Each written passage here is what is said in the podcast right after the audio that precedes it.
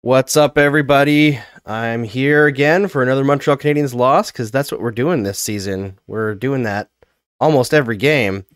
And uh, we're back to our regular situation of a regulation loss after a couple games where they actually got some points. But I'm joined by two fabulous guests tonight Pete Blackburn and Jack Han. So let's welcome them in right now. How's it going, guys? It's going pretty good for me. I can't speak for you guys, but I'm I'm feeling pretty good tonight. Yeah, I can yeah, imagine. I mean- yeah, well, uh, um, I, I was actually really relieved for Jeff Petry because at first I thought he he slapped the puck right into the goal, but then it went off Coyle's face. So so I'm mostly relieved for him tonight. Yeah, I thought at first that it went off the post and in, like off the post and back off of Montembeault and back in. But the fact that it was a pure bad luck play, he can feel a little bit less bad because if he were to injure Jake Allen in the last game and then destroy Montembeault's life the next game, that's a it's a rough couple of days to be Jeff Petry. Yeah, I, I was also in the boat that I thought that he put it directly in. That's why I immediately tweeted like LMAO, like oh my god. Uh, but I saw the replay. It's still funny to go in off a guy's head. Not as funny as Jeff Petry just putting it directly in his own net. Yeah, it wasn't quite Chris Russell. hmm but yeah, that was that was a was an interesting one to say the least. I mean, the Bruins really turned it on after that first period. Like there can be no debate about that. Like I thought the Canadiens played a pretty good first period overall. Uh, kept with them despite the penalties not going their way at all. And the second period on, it was like I guess the Canadiens played all right to start the third in terms of like flow of play, but it seemed like they got all the hard breaks that the Bruins kind of earned in the second. Yeah, definitely. Uh, I missed the first period, but it uh, it certainly from when I turned tuned in, it felt quite uh quite in the Bruins' favor, both in terms of uh, breaks and just d- driving play. Um, there were there were uh, it was obviously not a perfect game from the Bruins standpoint, but they definitely played better and deserved more than the Canadiens did. So, the one thing as as a non-Boston person that that's always really uh, struck me about the Bruins throughout the years is, uh, like especially in like the more recent years is, like their lineup tonight was really nothing to write home about, but they're able to plug guys in and out throughout the years and, and have them play, you know, at least decently, right? And and you know keep the wins coming. And the the one thing I noticed when I watched the Bruins is they're so methodical like the Habs, they're they're looking to maybe like win puck battles or create puck races. The Bruins just held on to the puck, super patient with it. Obviously, the the Marchand, um, uh, Bergeron, Pastrnak line kind of set the tone, and then you got you got McAvoy, Grizzly, so on. But uh, the new guys who come in, like they're not asked to do a lot. So basically, they got to work hard, sprint to the right spots, and then basically play for a tie and then the big boys they can kind of take care of things from from there on in. So there, there's not a whole lot of i would say pressure put on you know these kind of fringe players. And, and i think tonight you see how um, how well the bruins carry play overall. Yeah, I think that's, I mean, that's a good point. Like the Bruins have had this core group for a long time, and those guys always have seemed like regulators where, uh, you know, if a game is starting to get out of hand, because a lot of the times the people that they plug in are not successful and it doesn't work, and, you know, there are growing pains, but, you know, that top line is unbelievable. It's one of the best in hockey. It is sort of like a regulator line where if things are getting away from the Bruins, they can put that line out there and sort of seize momentum and, and grab it back a little bit. Um, and we've seen that a lot. Like I, as a Bruins fan, I've obviously watched more of them than any other team in the league. But like so far this year, there has been a lot of like the that line going out and scoring. Then uh, you know the ensuing faceoff, they'll stick somebody else out there, and they'll immediately give up another goal. And you know over the past couple of games, it's felt like they've been able to put out other lines after a goal and sort of not immediately give it back, which is nice. Yeah, that is such a luxury that the Bruins have. That uh, I mean, I guess you could say a lot of teams have the luxury to put out their best line, but I don't think a lot of teams have a line that's as complete as that top Bruins line, that's as trusted as that top Bruins line. That not only are they going to control play once the puck is in play, but oftentimes if you're starting with a face-off, you got a damn good chance you're going to win that face-off too with Patrice Bergeron taking it. So it's such an advantage, and they were so great tonight. Uh, they were absolutely killer in the second period. They the like one hitch that they had was at the very end when the Canadiens got that uh, nice little go ahead goal at the end of the period and they iced it right after and they put the Bergeron line out. Nick Suzuki actually won that faceoff. It was like the one hitch in their game. The whole game was they lost that one faceoff. You know, they called them the perfection line for a reason. I know a lot of Bruins fans actually hate that name, which is funny. Also, am I still here? Yeah. Okay, my uh, my computer is going absolutely nuts right now, and I have no idea what's happening. But I can't. Red see lights you. flashing. I'm glad. I'm glad that I'm still here, but I cannot see you. no, I can still see you, still hear you. Okay, great. Everything's all good. Uh, to circle back to the Habs a little bit, uh, one guy who impressed me pretty much all game, and maybe it could be due to low expectations, but I thought Ryan Poehling had a really strong game tonight. He was on the puck, very strong, uh, continually getting into traffic, closing off passing lanes, especially in the offensive zone. He seemed to prolong plays pretty consistently. Uh, they didn't end up getting anything done on the scoreboard, but I thought another strong game from Poehling after netting his first goal last night. Yeah, I mean, uh, I like that line, and historically, I'm not the biggest Poehling booster. In fact, I think if you Nor ask most uh, most people on Twitter, you know, they would say that I I don't like his game at all. But the thing with Poehling is, you know, I think physically he's very strong. I think he, he's very good on on puck battles down low. The only thing is he just he cannot carry the puck in the neutral zone.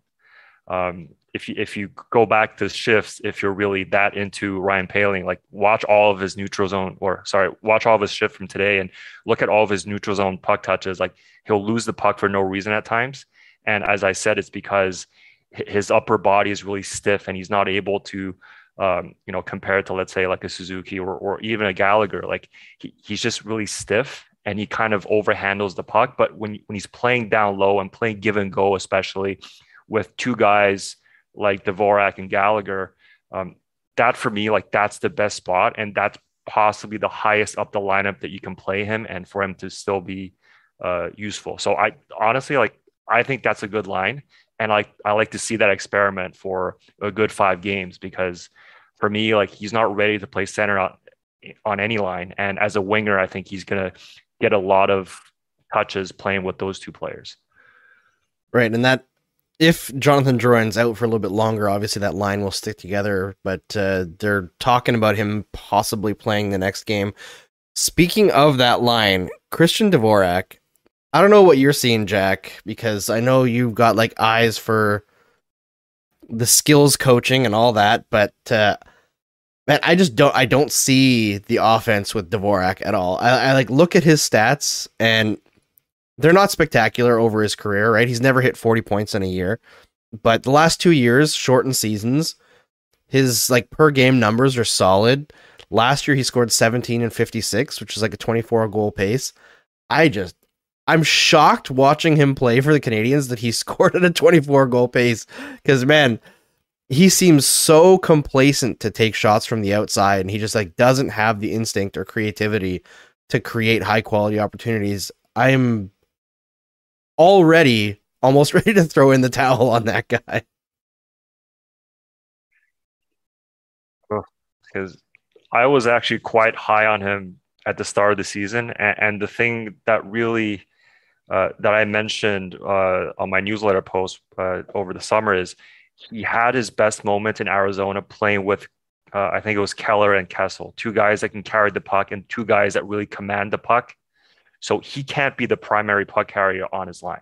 If that's him, then he's going to be in trouble because, like Suzuki, he doesn't have that kind of separation speed or that dynamic transition skill, right?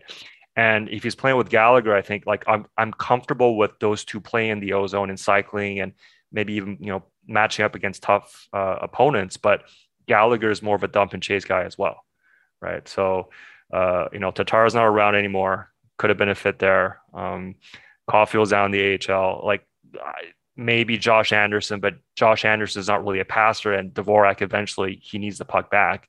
So I don't really see anybody in this lineup. You know, maybe Hoffman, but I don't really see a great mix there. Like I, I just don't, don't really see a match for him right now.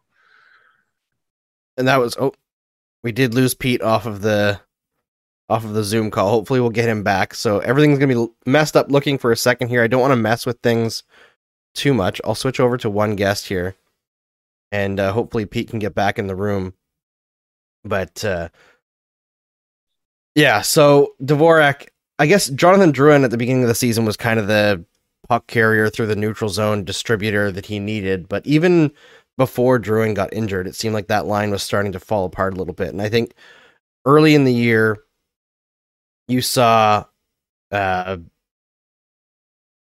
you saw like the the defensive play was there for Dvorak, right? And now that's fallen off big time. Like the defensive numbers are garbage. it's uh, we got Pete back. We'll see if uh, things work out here.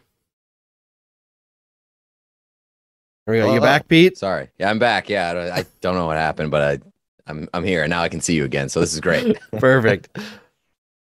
Um, it's all I don't know chaos. We got to have the technical difficulties. Yeah. uh, So what Yeah. we were talking about while you were out is, uh, you know, Jonathan Drouin was kind of the facilitator for Dvorak at the beginning of the year, the guy who was carrying it through the neutral zone and moving the puck for him. Now that he's out, not looking too great. But even before Drouin was hurt, I think the defensive wheels had kind of fallen off for that line. So I think like when you're not producing and not like getting the high danger scoring chances, the defensive play against like maybe tough minutes, it, it's like something that you can lean on. But as far as like if that's fallen off too, that's just a rough situation. And one of the things I wanted to ask, and I haven't paid uh, enough close attention, but like the Evans line, have they looked that bad the entire year, or is it a pro? Is it a product of like matchups against the Bruins top line? uh the the Evans, Lekin, and Armia line, they've actually been really strong whenever they've been Okay. put together. Uh They had a tough night tonight. Yeah, I mean they are ideally a fourth line, I think, and they're playing like a third line, right? But it, oddly, I think one of the biggest issues with the Canadiens so far this year is if if you look at like uh, the last stretch of ten or so games, they're quite high in terms of like expected goals and like control of shot attempts, but most of that is coming from their third and fourth lines. Like their top two lines are still like the Suzuki line's doing okay, but the Dvorak line is getting crushed and it's good to have the good overall numbers but when all of that is coming from two lines that kind of control play but can't finish that's why they're still losing right That makes sense. Well, I mean, it's like I, I actually looked up some some Bruin stats heading in, and like it, it seems like they're not getting the bounces at all this, oh this no year. yeah What, what until Coyle got it off his face. Yeah, yeah. maybe that maybe like- that's the moment that changes the Bruin season. Because honestly, I, like Pete, I was excited to have you on here because I was going to ask you like, what the hell's been wrong with the Yeah. Bruins this year? Because on paper, like They're by the getting- underlyings, they're great. Yeah, they're not getting any scoring from like outside of the top line, really, and and and uh, I mean second line to an extent, but like that's gone cold a little bit recently. They're not getting they're getting very little from the bottom six, which is a a, a frighteningly familiar scenario for this team. Um, but yeah, I think that like I, I I looked it up last week, and I think that their like expected goals percentage and rate was like third or something in the league, which that was stunning to me because this team has looked pretty thoroughly mediocre behind the top line for most of the season. Um, it's just kind of the way that it is, but it, they haven't looked very good. Yeah, it's been a weird season for the Atlantic Division overall, hasn't it? Like outside of the Panthers, pretty much everyone has started on the wrong foot. I guess you could say not Detroit because they're expected to be bad, but uh, I and But the they've been pretty good. well. yeah, they've been all right, you know. But Yeah. I mean, and then you look at Detroit. Every time they're playing in Canada, they're absolute garbage because they don't have Tyler Bertuzzi, and the whole lineup seems to collapse.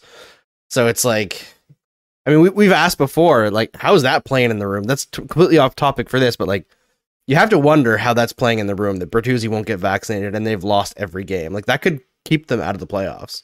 I'll tell you what, though, it's a great negotiation tool for for Tyler Bertuzzi to be like, well, you see what you got without me. Uh, I'm pretty valuable here.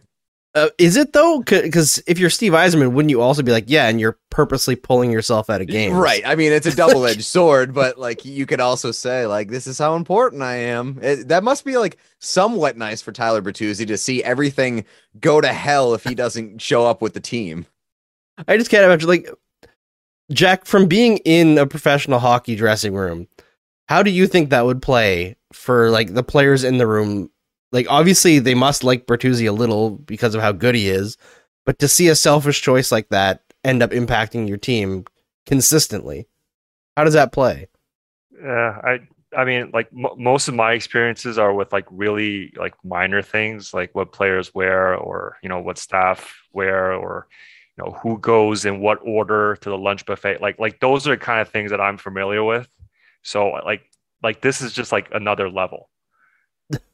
Yeah, this is like crazy. Well, it, it's as I said, like this is just another another level, and like you know, I I've gotten chewed out by you know people for like going to the lunch buffet too early. Which, if you know me well, like that's something that comes up once in a while. But, um, but you you know, like, uh, yeah, like this is just something completely uh completely different, and like. You saw that eventually, you know, Mackenzie Blackwood, he came around and Duncan Keith before that came around, but I don't know we'll see what happens.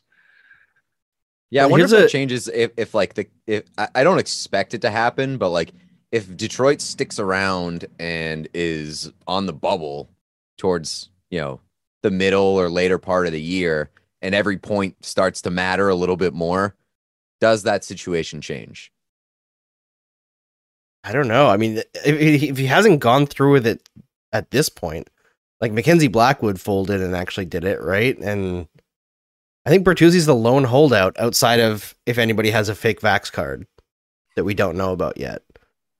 We know about Evander Kane, but it's it's the NHL. There's probably at least another one somewhere out there, right? If it's not a player, it's like a trainer or a a coach, maybe a goaltender coach who gets hired by an American Hockey League team and then fired the next day. Somebody who's going to well- Aaron Rodgers' doctor. I mean, regardless what happens, like like here's kind of how I would frame this. It's like, you know, you're on a team and NHL teams are really tight knit. They're like your family. So, you know, 20 or 30 odd people that you see every day, you know, they've gotten vaxxed. Um, nothing's real nothing's happened, right? Uh like you want to do this with love. You you you want to, you know, find ways to bring them back to the fold. And and it's like you know these are people that you're close to and that you know who who who depend on you so ultimately th- that's got to be the sales pitch and, and whether the player buys it or not like that's got to be the sales pitch so i don't know we'll see Yeah, I, there's a wing fan in the chat saying the locker room has stood behind Bertuzzi with his private health decisions. Yeah, publicly. Hmm. That that doesn't mean anything, honestly. it's just like uh, you remember when there was all those rumors back in the day about Max Pacioretty and PK Subban hating each other, and they took photos in the locker room of them hugging each other, and it's like it, doesn't actually mean anything. like Right. what comes out publicly doesn't mean much from players. But uh, yeah, so let's talk about the game a little bit more. Uh, Samuel Montembeault. I thought he was really good in the second period, but he is maximum chaos in goal. I love those kind of guys though. Like the entertainment value through the roof, and I'm starting to experience that a little bit more with Linus Ullmark here too, as well. Like Linus Ullmark is absolute chaos all the time, and it is it's tough. It's tough as a fan, but like as a neutral observer, that can be real fun. Absolutely. I just want to get more goalies bringing back like the two pad stacks. It's a terrible decision, but is it fun? Yeah. That's why everybody loves Marc Andre Fleury, right? It's not necessarily that he's good, is that his goaltending style is absolutely wild. Yeah, it's like a Tim Thomas type too, as well. Like if to bring it back to the Bruins, and and like, you know, that's why I think Tuukka Rask for a long, long, long periods of time got uh, an unfair amount of flack is because like he didn't have that flashy style. He wasn't making uh, like a ton of these crazy athletic saves. Like he'd make them every once in a while, but like he didn't have to because he was technically sound and usually in good position. And so like he makes it look boring, but that's kind of the kind of goalie that you want for the sake of consistency and for the sake of having a winning a winning goaltender. Yeah, I mean, big time. I mean, talking to people who've watched Carey Price for the last, geez, how many years has it been now? 14 years. And going from watching Price, who's like very controlled in his movements, the rebounds go where he wants them to, to watching even Jake Allen is a little bit chaotic compared to Carey Price, but Sam Montembeault, it's uh it's pretty wild back there. And I don't think that it, he was the reason why the Canadiens lost tonight. I, I really don't think that he was even much of a factor in why the Canadiens lost. I thought he was really strong, but he is very fun to watch play. That's for sure. Yeah, I don't. I don't really have any opinion because from what I remember when I watched him in junior, I thought Montembeault was just like kind of your garden variety butterfly goalie, like bigger guy. Like he played for uh, the Armada, like so. So I've seen him. I've seen him a few times, and it's just he get like 15 shots a game because they play shutdown defense, and I I just didn't remember him really either like melting down and losing again by himself, or you know helping his team kind of win a game single handedly. So I don't know. Like I, I just I don't see anything in his game that's really, you know, stands out to me. Um, Yeah, and so, I, so I I'm kind of- sorry, sorry. I, I was just gonna say because now um, Cayden Primeau's up, right? So, so, so I'm curious to see what he does because he he had some good games against my teams in the AHL. And I'll tell you, like, I'm I'll be the first person to admit that it is so hard to evaluate and sort of uh have takeaways as goaltending? Because like goaltending is a complete mystery to me of so so often. Like i know when it's bad. When it's bad you can you like the signs are there and you know it's very easy to identify. But i do think there's like so many subtleties with goaltending that unless you play the position or unless you like really really study the position and pour time and hours and go over film and really understand the mechanics it's a really hard position to evaluate. And like so much of it is what's in front of the goaltender. So much of it is bounces and um you know you know for a guy like you know we talked about the the contrast between a guy like Marc Andre Fleury and Carey Price. It's like both of those guys can find success. The style doesn't necessarily dictate the success but it, it does change the experience Yeah, absolutely. And there's a few comments saying that uh, they're not down with hating on the third goalie. I don't think anybody's hating on him. I I think that, like I said, I thought Montembeault played well. Uh, somebody was saying that they had four expected goals tonight, and he allowed four. And one of them, I you can't blame him for Jeff Petry knocking it off of Charlie Coyle's face Right. and going behind him. Like, what is he supposed to do? And then, like Charlie Coyle's uh, second goal was ridiculous. That was such a snipe. Like, even if you're the best goalie in the world right now, I don't know, unless you've got real tall shoulders, what you're gonna really do about that. It was perfectly placed. It's Right. like right beside his ear, you know? and you can't and as goaltender you can't win the puck battle there No, no. And I mean, I'm not gonna blame anybody for, for the empty net goal either. you know, like what can you do when it bounces off the linesman? And like I understand uh Gallagher getting so upset about that. But that's just like it's clearly frustration about the way that things are going for the Canadiens and way they went in that game. Like some pretty bad bounces for them. Cause like what is a linesman supposed to do? He tried to get out of the way. Like it was clear from the replay that he tried to duck and it was he just saw the puck too late. But I often wonder what what's your guys' opinion on this? If a referee gets in the way of a puck, 99% of the time, obviously, like 100% of the time, it's going to be accidental, not even really a mistake, right? It's just that that's going to happen. Should, if it causes a change in possession, should it, should they call the play dead? I don't think so. I think I think I, w- I would like to see whistles limited. Um and, and uh you know again it, it it I would say it rarely happens and when it does happen it's by accident. So like it, it's you know I understand the thought process behind wanting to blow that dead for the sake of fairness, but you know, I think it is what it is. It's part of the game. You know, if we want to have a discussion about whether the other team gets to fight the referee after that happens, maybe, maybe that that we we there's entertainment value there. I don't know, but uh, yeah, I I don't. I'm trying to limit whistles and and pauses between play. What about you, Jack? Yeah, so it, i- i- if we look at a sport like tennis, let's say, so the, the linesmen and the, the the ball boys or ball girls, they're considered part of the permanent fixtures of the court, so they're treated like chairs, basically. So if you run into uh, a lines person, then it's as if you run into a chair. Like you you fall over, you lose the point. Uh, you know, doesn't matter, right? You still lose the point. And, and I think in most sports, that's kind of how referees are treated if they're like in the play. And, and it's man, like I can't even imagine how difficult it is to be a ref because if you're a player and you know you run into each other, no big deal, right? But as a ref, you're constantly on the lookout because you got people moving in front of you, moving behind you.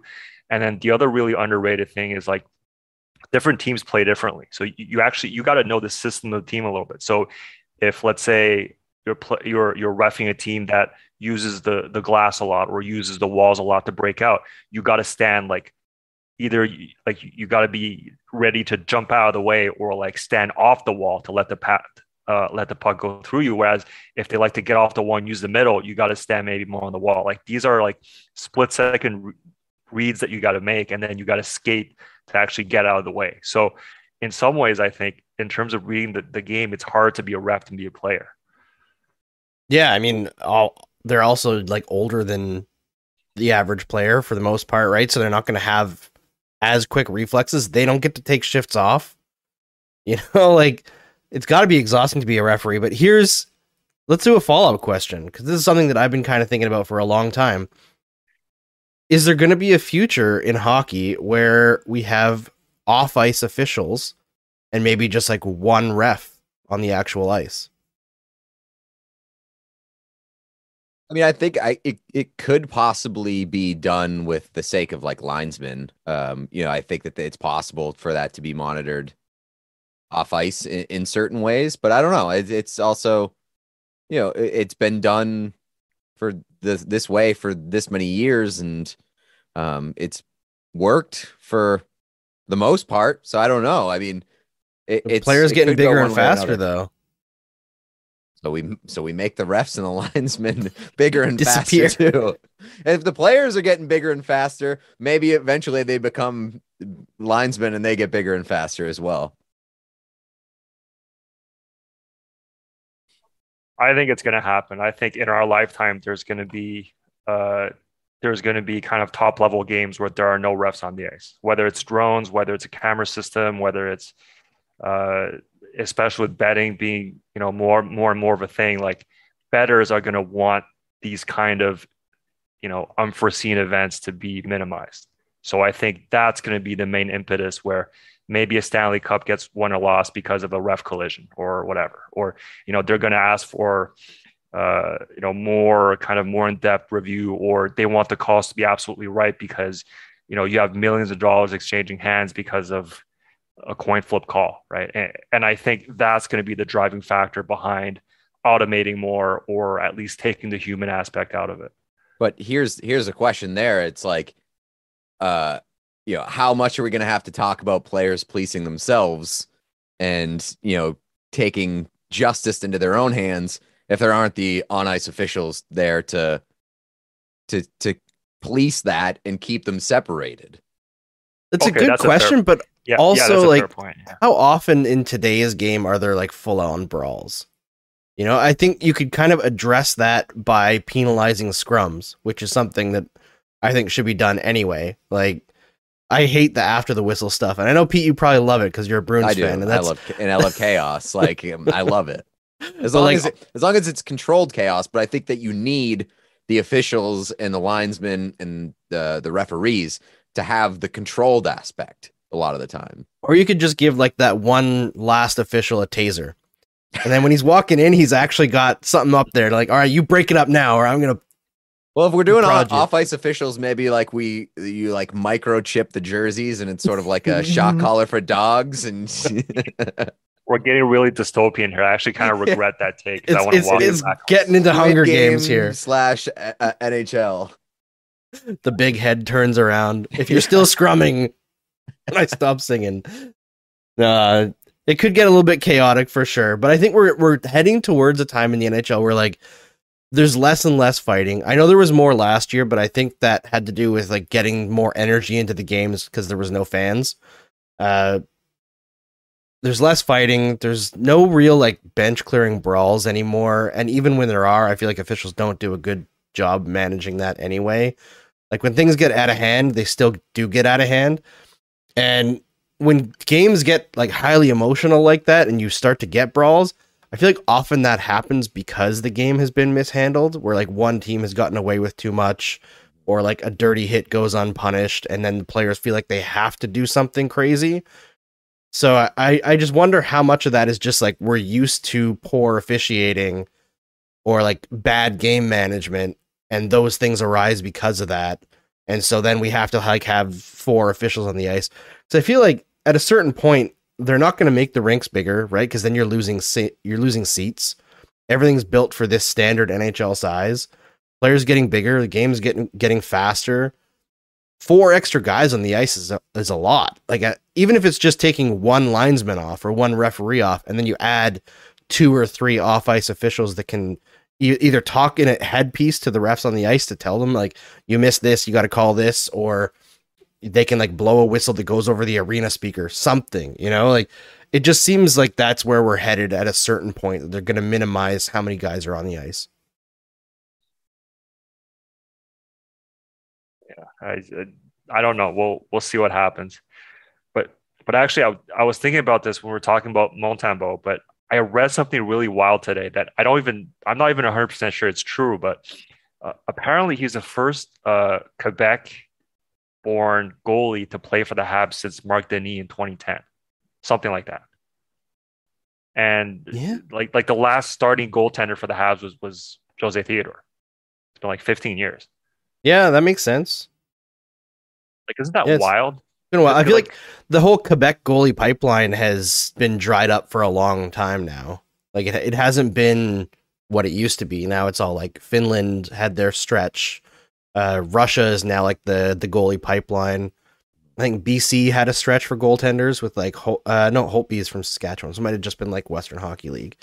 Uh, Holtby, Price, a couple other guys. I think uh, Corey Crawford, I guess, came out of Quebec, but he had a weird career where like he won his Stanley Cup championships when he was not very good, and then when the Blackhawks started to suck, he was great and he kind of held them up. Odd career for Corey Crawford, but yeah, not a lot of Quebec goaltenders in the league anymore. I also feel like American goaltenders are kind of having a moment at, at right now, and they're like a, a lot of pretty good, uh, you know, current NHL goaltenders that uh in American, but the the pipeline is also pretty good. Yeah, Jack Campbell, John Gibson, pretty strong. Connor Hellebuyck, arguably the best in the league. Yeah, like Spencer Knight.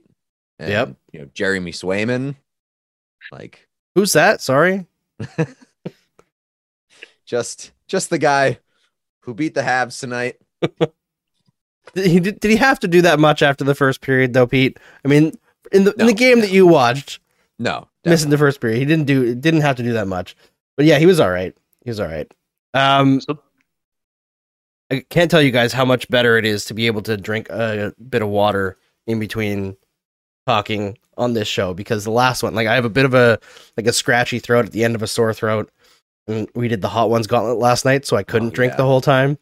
Went like a full hour without taking a drink, and it was extraordinarily tough. But uh, overall, I got to tell you guys, hot ones gauntlet is not that bad. There's only two sauces that were really bad. We actually got a question from the Discord. Was saying that if the Canadian season was one of the hot sauces from the Hot Ones Gauntlet, which one would it be? And uh, I have to say, it would be like if you would have asked me two weeks ago, I would have said like the bomb because it's just disgusting. It's not good. Doesn't taste good. But they're actually playing decently right now. So I'd have to say I forget the name of the sauce, but it's like the ninth sauce. It's like it's hot, it's unpleasant, but it's not that bad. Not amazing. It's just okay. I don't know. I I feel like could be de bomb if things continue. Yeah, I mean the record is the bomb. That's for sure. Right, It's, yeah. it's awful. Which is hilarious to like just out of context. Like their record is to bomb. It sounds like a good thing, but in context, it's it's, horrible. It's the worst thing it could possibly be. The bomb is vile. it is so bad, so bad. And we didn't even have the one that they actually use in the show because they don't sell from their website hot sauces with pepper extract in them, and that's apparently what makes the one that they use super disgusting. It just tastes awful. So we had one that was called the Bomb Evolution, and it was still the worst one in terms of taste. It wasn't good, but in terms of heat, the last dab was definitely the worst one. But even that one, after about 10 to 15 minutes, was perfectly fine. But we, like, me and Julian both had like a pretty serious head rush for like an hour and a half after. So I feel like if you were to toast off like five or six last dab wings, then I feel like you'd be in serious, serious trouble. Well, I feel like uh, from my experience with those kind of hot sauces, the problem is after you eat it, like even the act of breathing or the speaking, the the wind that comes out of and into your mouth just reactivates it and it burns like crazy. So anything you try to do or talk about is horrible. It just makes it so much worse. Yeah, that was definitely the experience that we had as well. And if you get it on your lips, oh man, Oh yeah. it's bad. Jack, how are you with spicy food? Uh, so so I I once did the the uh, the ghost pepper wing challenge at McKibbin's on Bishop. Ate all twelve. It took years off my life. Do not recommend. yeah, see, that's the thing. Like, I feel like the Hot Ones Gauntlet, because it's a gradual thing and it's only 10 wings, like, the if we would have done it faster, it probably would have been a lot worse because we did it over the course of an hour, spaced it out a little bit. But, like, if you were to just do 12 actual hot wings, I think it's actually a lot worse than the gradual incline of doing the Hot Ones Gauntlet. So, like, there's a reason why it's been years since anyone tapped out on the actual show not to disrespect YouTube royalty, but at a certain point, if no one's tapping out, I think it's doable for most people. But th- you also have to consider the fact that like they're they they're only doing one wing, but they're also conducting an interview at the exact same time. Yes. So you have to think and you have to speak, and it's hard. Yes, it is definitely hard. I mean, it was hard to do a stream and try to like remember what you were going to ask the person. And I have massive respect for Sean Evans, who hosts it and does that like once a week for the last five, six years. That's that's dedication. Yeah, and and, the thing I, w- I would add for any kind of uh, spicy enthusiast out there is it's it's very similar to playing the NHL in the sense that once you hit 30, your ability to tolerate spice goes down. so if you're in your 20s right now, enjoy it, but not too much. I'm 32 and I'm already feeling it. So so just you know be kind to your future self and, and don't don't go overboard with this ghost pepper stuff. It's like it's like a the hangover where it's you know you can you can do it, but it's gonna it's gonna linger with you for a longer period of time than when you were younger. Yep, absolutely. And like I I'd never even had a ghost pepper before yesterday. And then you look at like the ninth bottle and it's like the first ingredient is Carolina Reaper and you're like, shit.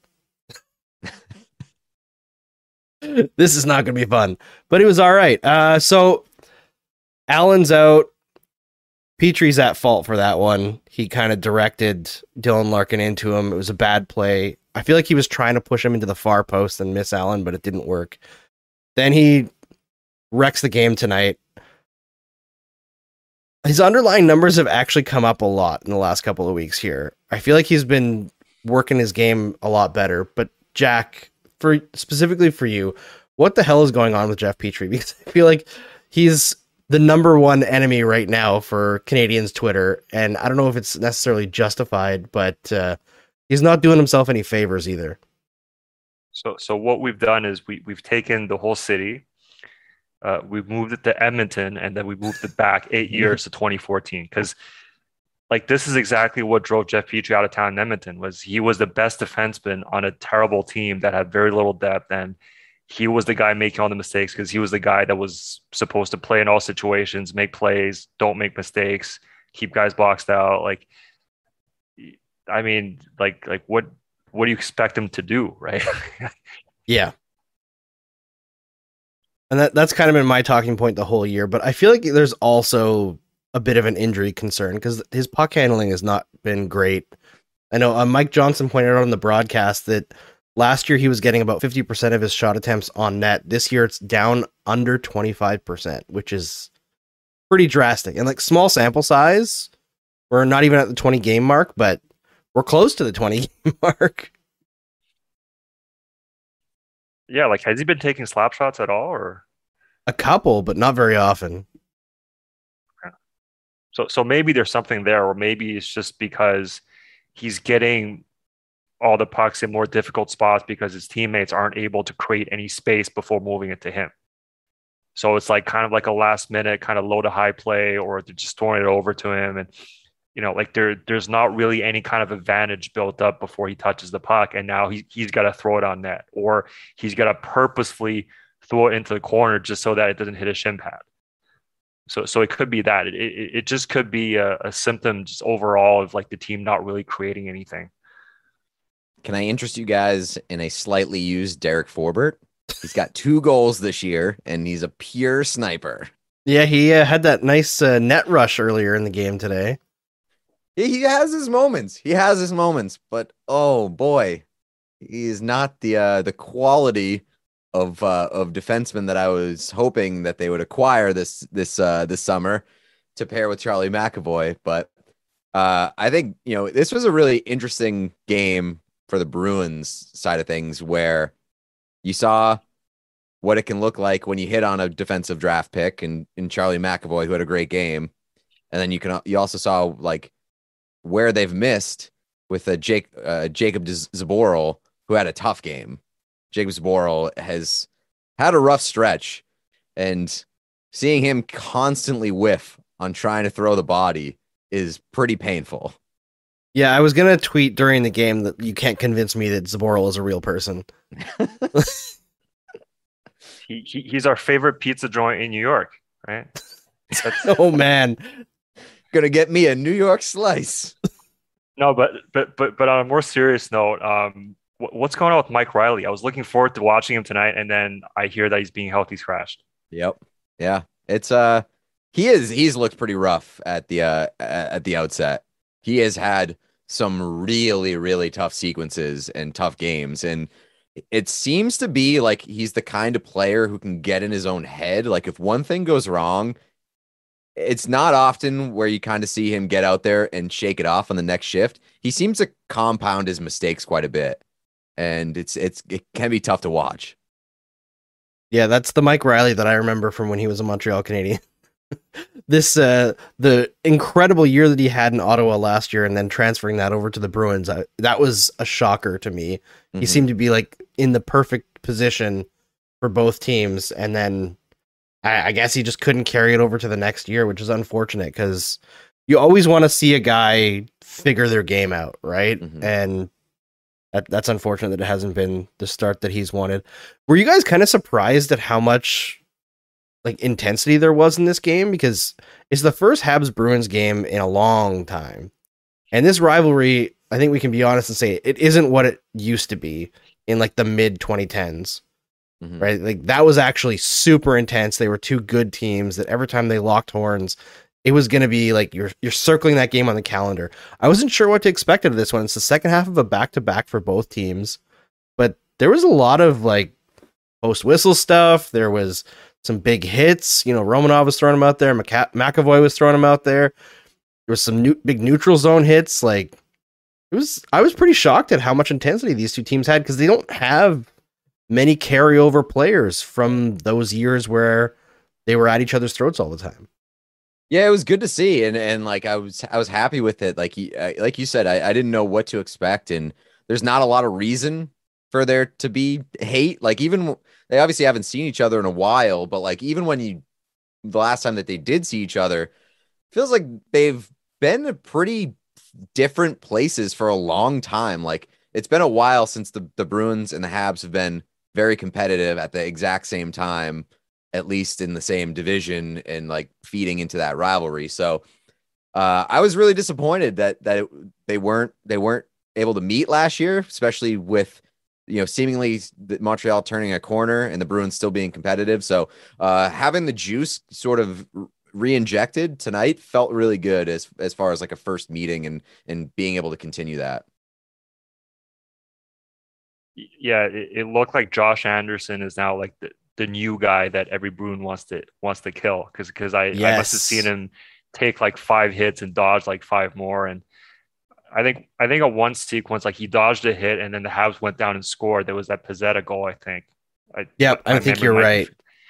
And, and it it just it reminded me so much of 2014, like just that sequence because like I was working for the Habs that year and you know I was watching the games from the press box and whether it was PK Subban or Dale Weise or Alexei Emelin, like it just looked like the Bruins so wanted to kill them. And you know, they hit 10 posts, whatever, but then they ended up losing that series. And, and, it just looked like the Bruins, like they they had it, but then they just, for whatever reason, they wanted to win the game and then also like kill every half player on the ice. That is that is the Bruins at at their best and their worst, right? Is when they're acting that way. It's like they have that swagger of we're gonna beat you on the scoreboard and in and in the streets, but it can get away from them. And I feel like that's like over time, the Canadiens have been the best team at, at, taking advantage of that against the Bruins, is getting them off their game by making them chase guys around and try to hurt people. But th- this Canadiens team doesn't have the talent, I don't think, to to punish the Bruins that way. I mean, in this game, they couldn't draw penalties either.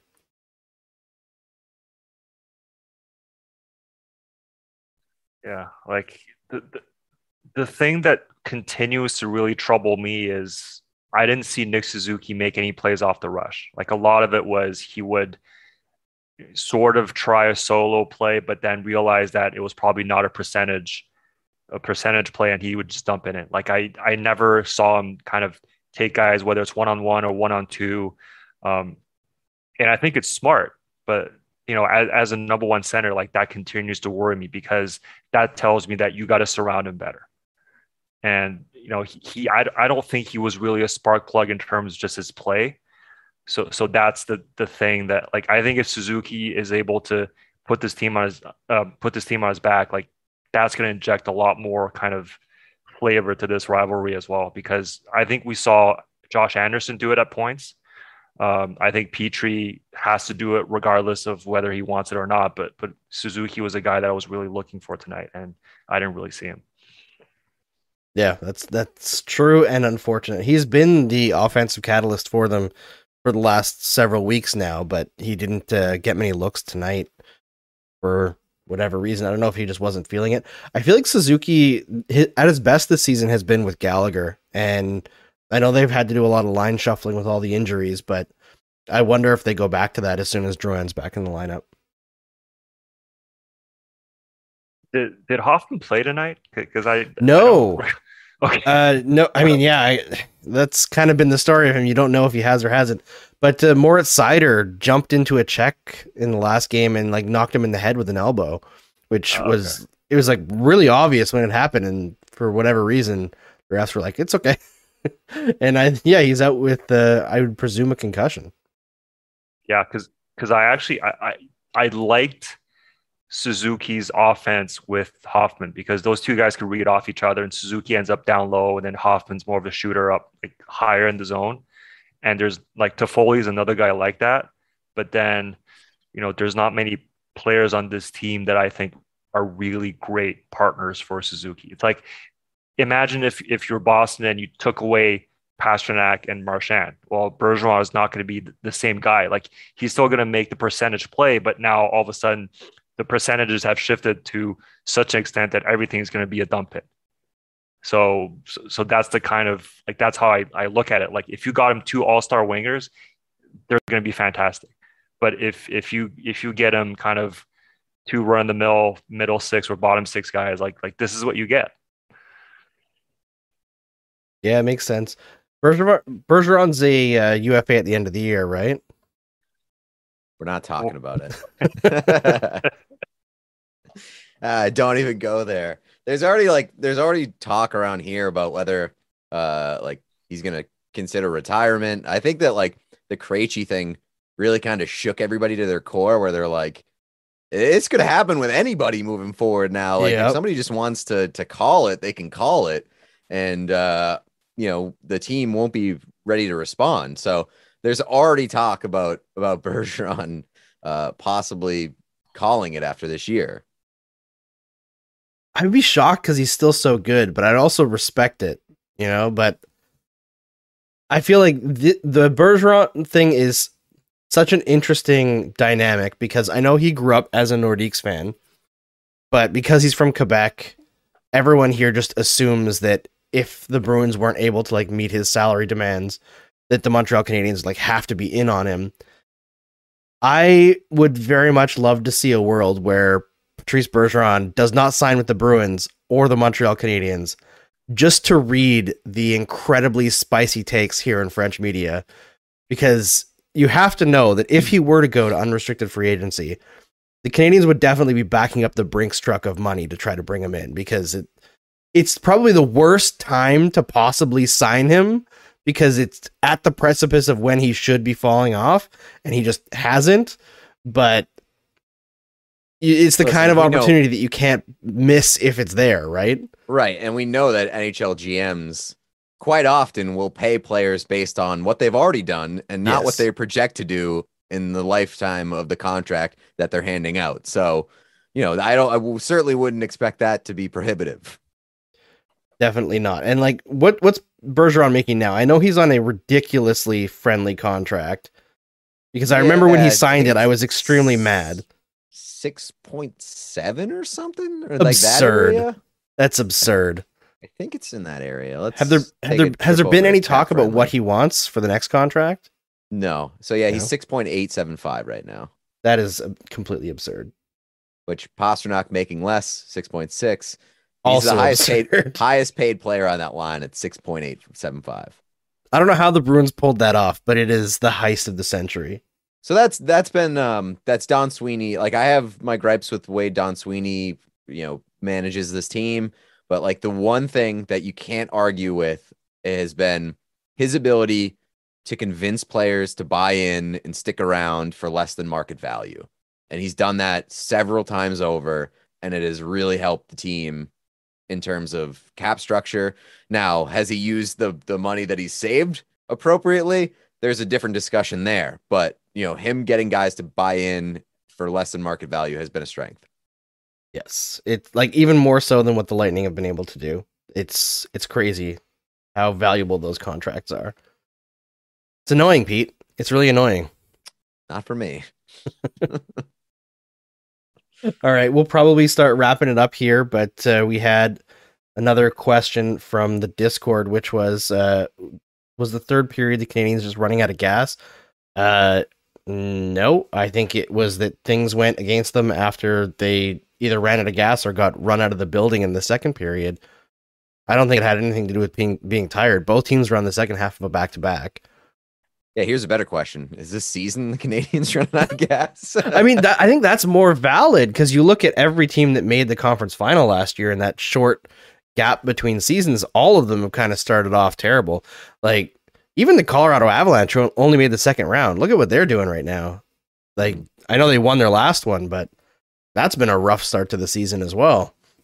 So maybe there's part of that, but I think the Canadiens also lost a lot of important players and didn't replace them with anything special. Yeah, and and- and for for all the talk about Boston's number one line, I mean, for me, I I just cannot fathom. Like last year, the Habs could roll out something that was maybe ninety five percent as good at five on five, which is either one of you know Shea Weber or Jeff Petry with either one of their partners, and then the Tatar, Danault, Gallagher line. And the reason I think why they, they don't get a lot of play is first of all, um, they don't play as much. But second of all, like they're just not as good on the power play, so they don't really get the counting stats. Yes. But um, you know, like the Habs don't have that anymore. Yeah, and I feel like it was probably the right move to not sign Tatar. It was like the right time to move on from a player like that at, at that point in their career. But the Danault one definitely stings. And you look at how well he's playing with the Kings and what he's been able to do for Anze Kopitar by taking the tough minutes. And it's it looks pretty bad right now, especially when the guy that they brought in to ostensibly replace both him and Kotkaniemi and Christian Dvorak has been floundering to a ridiculous degree. Um, let's see. Last one. There was a question here in the YouTube chat. Somebody was saying like uh, the reason why they lost was that uh, Ducharme didn't get Suzuki away from the Bergeron line. He was trying. I, like I'm all I am not afraid to criticize Dominic Ducharme, but how much can you really hammer a coach for not getting their preferred matchup on the road? And uh, what I was looking at, uh, Evans Evans line seemed to have a, a, good amount of time against against the Bergeron line. So I think like like you said, he he tried. Yeah. Like there's only so much that you can do. You don't have control over that on play stoppages. So if you're like they tried to manage that, especially in the third period, you notice right away that they did that quick line change, and the Bruins are like, "Well, we'll just do that too." And like it becomes a a game of who can line change quicker, and at a certain point, that can catch you as bad as having the wrong matchup, right? Like if you just make one mistake or line change at a bad time, and the puck bounces a certain way. So that's a, a mugs game too. It it can be tough. Um, before we close this out, uh, first Jack and then Pete, tell us what you got going on and where we can find you. So the best way to find me is on Twitter, uh, uh, J-H-A-N-H-K-Y. So once you get there, you can sign up for my free newsletter uh, where I talk about tactics. So if you're a casual fan, uh, a hockey player, a parent, um, really, I would say the best place online to, to learn a lot about the X's and O's of the game from a former pro hockey coach. Uh, you can find me at Twitter, just my name, Pete Blackburn. Uh, I all my writings and video stuff is for ballysports.com. Um, and yeah, I've got like podcasts and Twitch stuff on the side, but hockey stuff, ballysports.com. Awesome. Thanks, guys. We'll uh, end it here. And thanks everyone for tuning in on another loss on the weekend. We'll see you again next Habs game, and I'll have some more fun guests.